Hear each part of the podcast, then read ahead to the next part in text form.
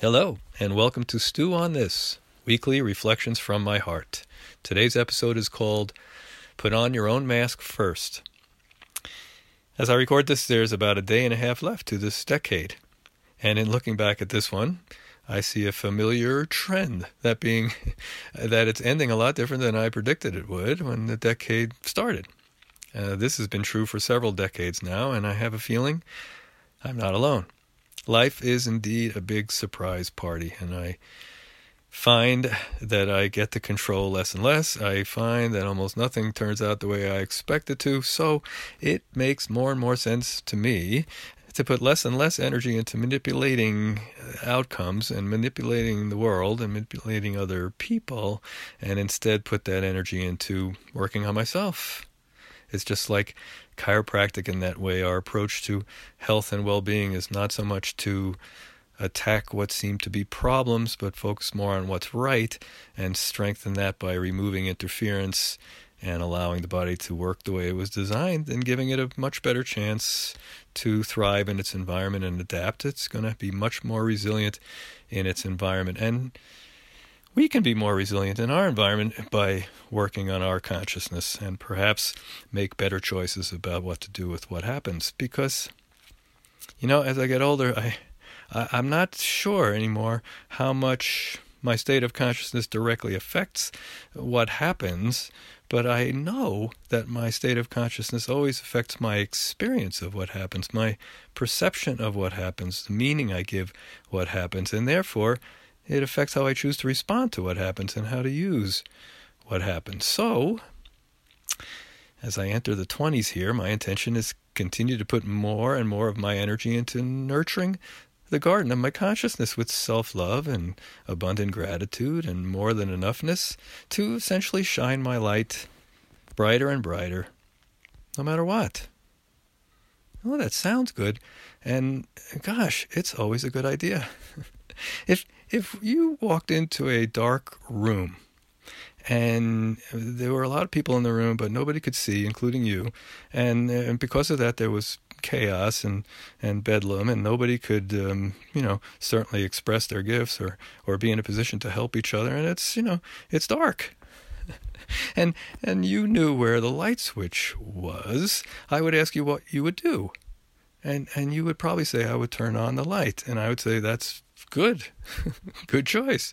And yet, when I think about myself in the face of what I perceive as darkness in my world or in my environment or in my circumstances, I sometimes do everything but turn on the light.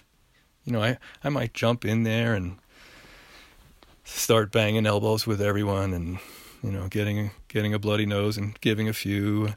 I might stand apart and think I'm uh, better because um, I'm not getting involved in the mayhem, but I'm standing there judging them for not turning the switch on or for creating the darkness to begin with, or maybe I'm just blaming the room for being dark, just like I sometimes blame the world for being dark. Or, you know, uh, I might evolve spiritually to the point where I start blaming myself for, for not only walking into this dark room, but getting into this position again. And speaking of spiritual evolution, I then also have the opportunity, and that's sarcasm, by the way, to beat myself up for you know forgetting to turn on the light and for you know, because I I should know better. You know, I've been doing the spiritual work for a long time, so therefore I should have. And so, anyway, I, I think now, and looking back at my spiritual journey, which is decades long now, is, you know, it's all, it was all about, and it is all about my ability to flip that switch, to turn on the light faster and faster with less resistance, because it's always the best choice. Always for myself, for others, for the world to find that switch inside of ourselves, that love light, if you'd like to call it, and turn it on. You know, because if I ever stop shining my light on you, it's always because I've stopped shining it on me. I get a reminder of this a lot because I fly a lot. And I hear a lot of safety announcements, and of course, they always say, put on your own mask first before helping others. A brilliant metaphor. Brilliant metaphor for life. You know, in an airplane, the mask come down, comes down when the cabin pressure drops. In life, we can often choose to put it on when the pressure builds. And eh, you know, when the cabin pressure drops in a plane, it happens suddenly, and the pressure in our life tends to build a little more slowly and insidiously. And this is why it's so important to put our mask on first, to schedule self care first, to practice self care first, and to schedule self care first. It makes finding the switch so much easier. God, our, our, life is filled with urgency. And the more we practice this very important self care, again, the more resilient we'll be, the less urgent life will seem, the more uh, we'll be connected to our resources, our strengths, the more effective we'll be on every level. This is why I believe, even though Gandhi had a pretty busy schedule, he said, Oh, today I have so much to do, I better meditate twice as long. Wow kind of blows our our time consciousness away, but that's how it works. The more we spend time on what's important, the less we have to put out fires and deal with what's urgent. Mother Teresa, they say, took four hours every morning to prepare herself before she went out and did what she did. You know, you and I sometimes bounce out of bed 15 minutes or so after we're you know supposed to be someplace already. Uh, you know, jump in the shower and, and you know and just drive on with our life with with a gas tank that's pretty empty. And this is why I'm sure that I experience days where you know, both ways. There are days I drive with an empty gas tank, and gosh, you can, uh, nothing really even bad could happen, but you could look at me the wrong way, or you can part your hair on the wrong side or something, and you know, and it bugs me and it throws me off for the whole day. and and on the other hand, there are days when uh, schmutz happens left and right, and I'm cruising right through everything as if I'm on top of the world because I am.